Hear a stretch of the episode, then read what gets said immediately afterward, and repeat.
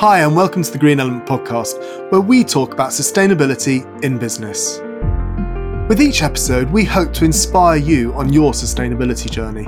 I'm your host, Will Richardson. Today, we're interviewing Sylvia Garvin, the founder of a London based business, The Juice Round. They make juices, smoothies, and shakes using traditional methods and serve them in reusable glass bottles, which are collected, cleaned, and refilled for reuse. Sylvia, welcome. Thank you. Thanks for having me. So, Sylvia, let's start by asking you what drove you to start the juice round? So, for me, from a personal perspective, I guess there was a number of different drivers. Um, prior to COVID, um, I was very much involved in um, providing bespoke drinks for um, businesses and offices. And over time, as I as our orders grew, um, I found more and more.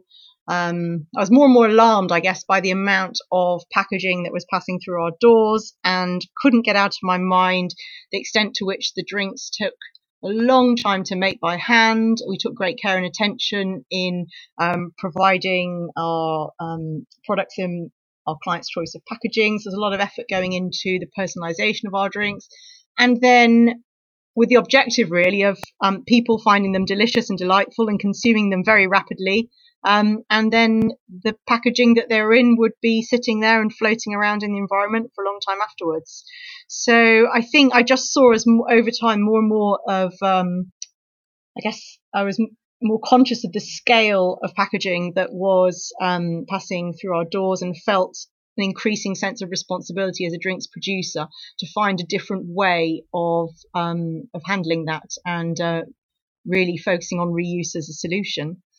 Um, then we started building on that concept, working with corporates in London who were interested in having um, business sort of office catering in um, reusable glass bottles. So we built up a nice client base over time, um, providing that service, which was called the Juice Round. And then the pandemic happened. People stopped going to offices. People stopped attending events. And I really saw an opportunity to perhaps pivot that idea and um, offer it more widely to um, consumers through retail outlets.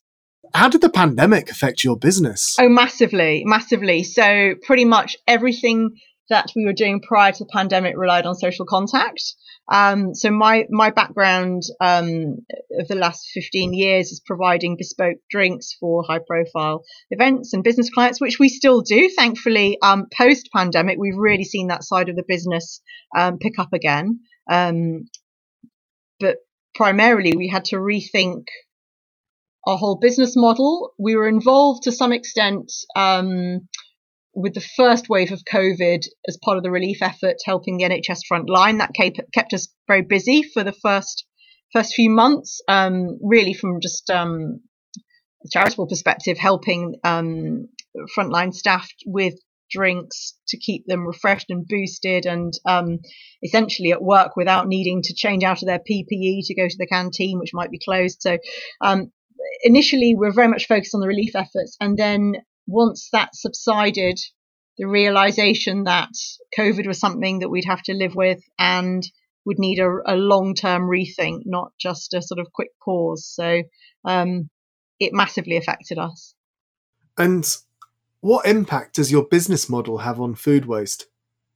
That's a very good question. So um, we have really, with the Juice Round as a service, we've really focused on minimizing food waste in many ways. So initially, um, the way that we set up our order system is very much based on a just-in-time ordering system. So um, we have um, a weekly um, ordering arrangements with our retail partners, um, which means that we produce essentially to order. We don't overproduce. We don't have stock sitting in a warehouse somewhere, which means additionally that our products are really fresh. But that means there's very low levels of wastage because essentially we're making what has been sold, um, for one of a better description. Right. Um, and also from a customer perspective, we offer maximum flexibility in our ordering so that um, our retail partners can literally choose right down to the individual bottle how many drinks of each flavor they're looking for. which means that they have little waste as well. Um, so we're really the the whole um, supply chain is all based around trying to minimize food waste um, by purchasing what we need and by our retail partners essentially purchasing from us what they know they're going to sell. So it's it's all about kind of low flexible ordering. How has your business been received by the public and the hospitality sector? It's been really positive actually. Initially I was I was a little bit unsure about I guess the viability of the refill model in a more mainstream context. So I could I could you know understand within an office an office context that um, reusable packaging makes great sense because um, our customers are consuming their drinks at the desk. They just pop their bottles in a crate within a, a kitchen area. It was a sort of contained environment within which to consume our drinks. Um, and from a business perspective, there's that, that cost of um, recycling packaging is what is is reduced because it's being it, you know essentially it's not it's not part of the waste stream that that business generates. So it made perfect sense within a business context. I was initially, I guess, intrigued to see how it would be received received by retail partners, but the response has been absolutely fantastic in the sense that they've really got behind the environmental agenda, have been really keen to promote it in terms of in-store marketing. Um, and then in terms of engaging with consumers, we've really been pleasantly surprised by the levels of bottle returns that we're we're seeing. Uh, it's been it's been really positive. That's great. And how do you work with your trade partners to ensure you get the bottles back? So we using our background, I guess, in personalization and bespoking, which is something that you know we've we've come at this from, given our background in um, in the corporate drinks world. Um, we have created personalized marketing for, for the stores so that they feel um, that their point of sale information is going to fit their premises needs, um, suit the layout of their drinks fridges, um, really speak to their audience in terms of encouraging them to return um, the bottles. Um, the other thing that we have is um, a refund on that bottle. So there's a, a, a, small financial incentive for consumers to return their bottles, and the retailer then um, is rewarded in inverted commas for that bottle collected in the form of a discount off their their monthly invoice. So the idea is it with it being a bottle that we don't need to buy, we pass on that benefit down the line. Um, and some of our retail partners have um, expressed that in the form of a, a, a 10p refund per bottle for the customer. Um, alternatively, some of them have really got behind uh, local charities and basically made a donation to the customer's behalf um, for that bottle that's returned. So it's sort of an additional win. Um, we leave it very open to our retail partners to decide what's going to work for them operationally. Um, but essentially, all working to a common cause. That makes sense. And it's quite nice that you actually leave it up to the retail outlets to decide what they want to do as mm-hmm. opposed to you saying what what it is that you want them to do absolutely because they they know what works best they know what fits in and it also means that you know how some people just come up with some really crazy ideas or mad ideas, and then you're like, "Oh, that's actually quite yeah, a good idea." Exactly. I don't know why no one else thinks of that, and you can pass that on to other people. exactly, exactly. We've got one um, retail partner, um, a coffee shop chain called Hej Coffee, and they are very much involved in tackling homelessness in the lo- in South London where they're based.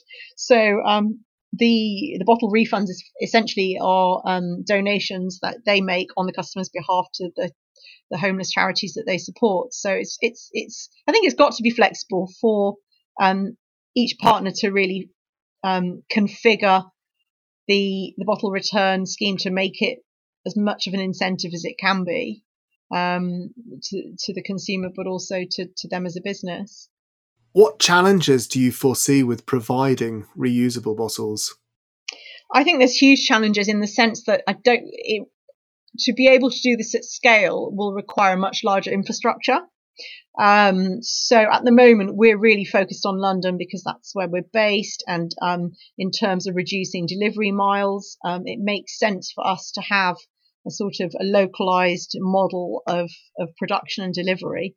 Um, being able to do that on a system wide scale will need much more flexibility in terms of um, having delivery partners that can handle the delivery and collections for us.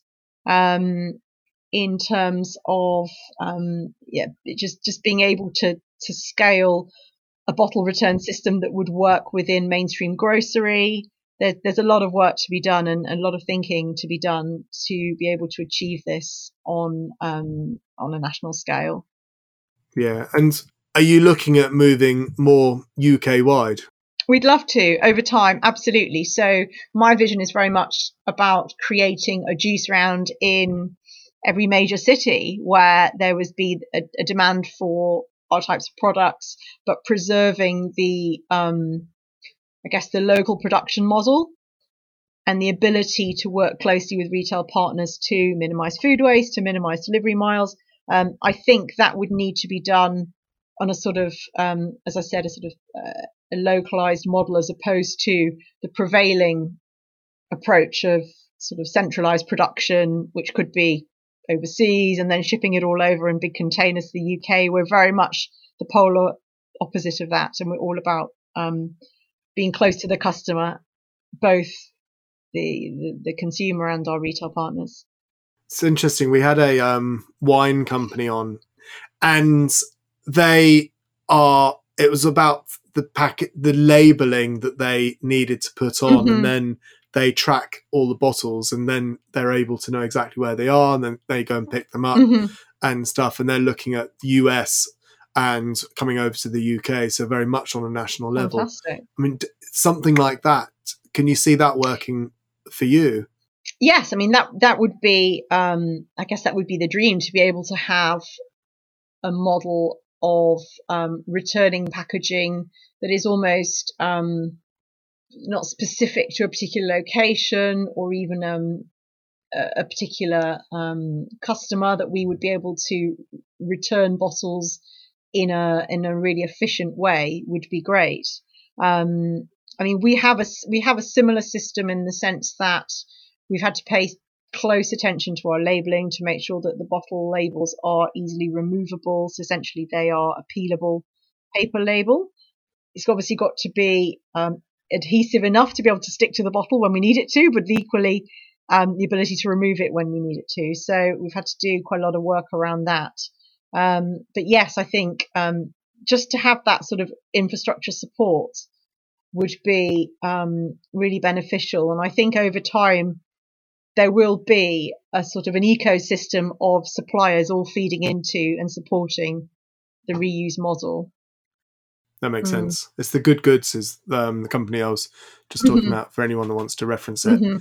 Can you tell us a bit more about your partnership with the Crown Partnership? Yes, absolutely. So, as part of, um, I guess the, the the pandemic, I really thought that given the uncertainty in the hospitality industry, um, for me, rebuilding post pandemic, it felt like a lot of ins- lot of responsibility and uncertainty to take on as a sole business owner. So um, I was fortunate enough to reach out to um, Crown as a potential uh, business partner going forward. They've got a very unique model where they effectively invest in businesses that they have good synergy with.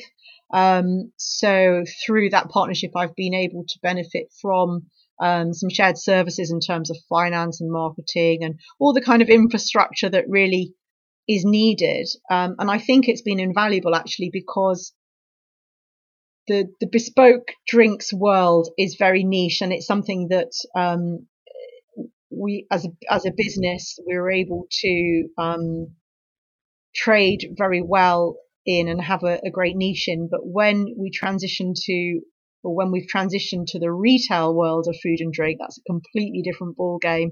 There's much more risk, much more investment required. So actually having um, Crown as a as a business partner has been a great facilitator of this this new phase. Is that and that's still London? Yeah, so they are. Um, yeah, it's essentially they they have a number of different sites. Um, as the um, sort of sole caterer for different venues within London. They they have a main production area in Romford, so just London Essex borders. Um, so yes, so not a million miles away um, geographically, um, but also I think I've really enjoyed having a management team in the sense that you know many several heads are better than one, and um, and also some of the companies within the group are also sort of internal customers for the juice round, which has been great to get to sort of get going and um, to see that we've you know established proof of concept initially through having some internal customers and and building out from there. So it, it has been really valuable. What are your future ambitions for the juice round? So as I sort of touched on previously, I would love to see a juice round in every major city in the UK. I, I would like reusing and refilling packaging to be something that consumers embrace and feel comfortable with and feel is is the norm that it it, it shouldn't feel onerous it shouldn't feel um, unusual um, so i would really love more of a, I guess, a, a mass adoption of of um, reusing and re- refilling. I think for me, that sort of what really felt counterintuitive is that glassy is recycles relatively easy, but the thought of kind of breaking it up and smashing it into a million pieces to then remake it seems so counterintuitive that I think more of an awareness of where packaging comes from and that actually it's a valuable asset, not just a disposable commodity. I think more of a sort of collective realization around that would be, um, you know, very heartening just from an environmental perspective. Um, and equally seeing the juice round go from, from strength to strength, um, and working with other circular focused businesses as well, because there's lots of great examples in other sectors, like you've alluded to with the, the wine company you mentioned, also within the beauty industry. Um, there's companies like Circle are doing great things within London to um, provide um, sort of beauty and home products more sustainability more sustainably so yes i think just forging those relationships as well so that we are across the board able to offer reusing and, and refilling easily and, and, conveniently to customers would be the, the gold standard really. Yeah absolutely. I think i think it's interesting you just put um, touched upon the smashing up of glass because the minute you get into actually recycling glass then the carbon footprint is astronomical. Um, you're much better off using plastics than you are glass in that respect and that was a real change actually po- sort of in the post blue planet world. I really saw very quickly how we were getting much more demand for glass uh, packaging. But it was being treated like it was plastic which you know going back to your previous question about what drove me to create the juice round is that sort of frustration that here we were handling packaging that's a lot heavier more expensive more uh, resource intensive to make and yet it's being treated like it's disposable um, just seemed so logical. Do you find you have to educate your customers on that journey and talk to them about glass and the carbon footprint of it? I mean, have you done a carbon footprint of it, of your analysis? It's something we're working on. So we are working with um, a sort of specialist consultant to first of all map the carbon footprint of the ingredients we use because I think that's one of the challenges um, is that sort of inherently with this type of um, initiative, you'd want to source as locally as possible to keep your ingredients sort of UK focused. Um, but experience has shown me that that's not always what the consumer wants in terms of flavors. So there's a tension there in terms of being able to offer flavors that are um, really great and creative and, and unusual and perhaps different to your mainstream juice and smoothie brands, but at the same time wanting to have enough of a sort of UK ingredient base to be able to um, to feel confidently confident that we're we're providing an improvement on the mainstream, so to speak. So one of the things we do is um, we work closely with a fruit farm in Kent for um, for our apple juice um, to be able to produce that. Um, there's some ingredients that we really we have tried and tried, but we can't get away from in terms of um, local sourcing. Orange juice being the primary one. There's just some ingredients we just you know just just don't lend themselves to the UK climate. So there's a real tension there actually in terms of being able to um, provide flavors and recipes that have um, have mainstream appeal yet deliver on some of the the sort of the, what we're trying to do around delivery miles and um, for the footprint of our ingredients. It's a constant debate. yeah. I remember going to a restaurant in um, the Langdale Valley in the Lake District. It's a national trust, and they had CO2 on their mm-hmm. menu. So the CO2 mm-hmm. equivalent. Mm-hmm. And um, I immediately saw it and then immediately went for the least environment, yeah. like not the least environmental, the least CO two um, on the menu for the main for for what mm-hmm. I was mm-hmm. eating.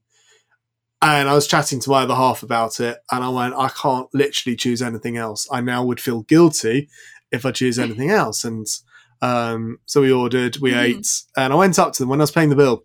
Uh, I asked the bar manager if people, most people ordered what I ate and he said, interestingly, no. And most people didn't see it. Mm-hmm. But I wonder, this was about three or 4 mm-hmm. years ago.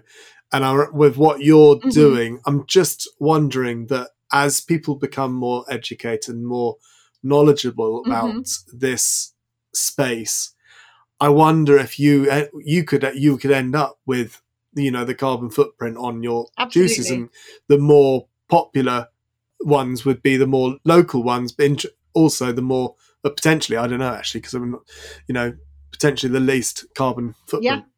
Yeah, absolutely. I think it's it's a really good point that um, over time, as consumers, we want we'll want to know more about where our food and drink comes from and the journey it's made to get to us. Absolutely, and I think over time.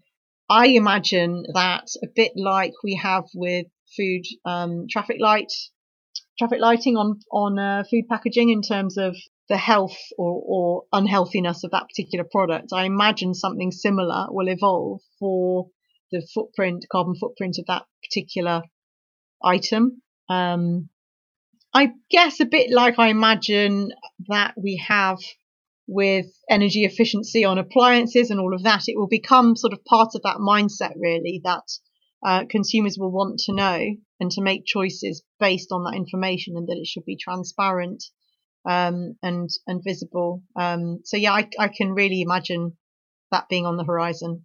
Brilliant. Well, it's been really, really cool talking to you. Thank you so much for oh, your time. Absolute today. pleasure. Thank you for, um, for having me and for the opportunity to talk about the juice round and what we're doing um, in terms of sort of refilling and reusing. And um, yeah, I'll stay tuned for more businesses and, and to learn more about how other organizations are approaching sustainability and uh, we can we can swap ideas.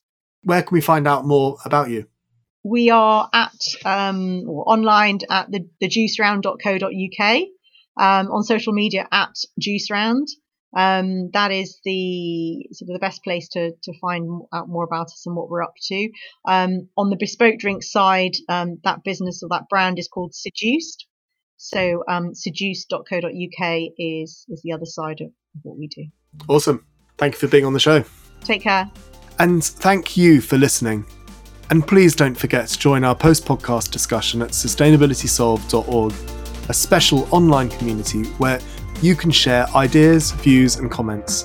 That's sustainabilitysolved.org.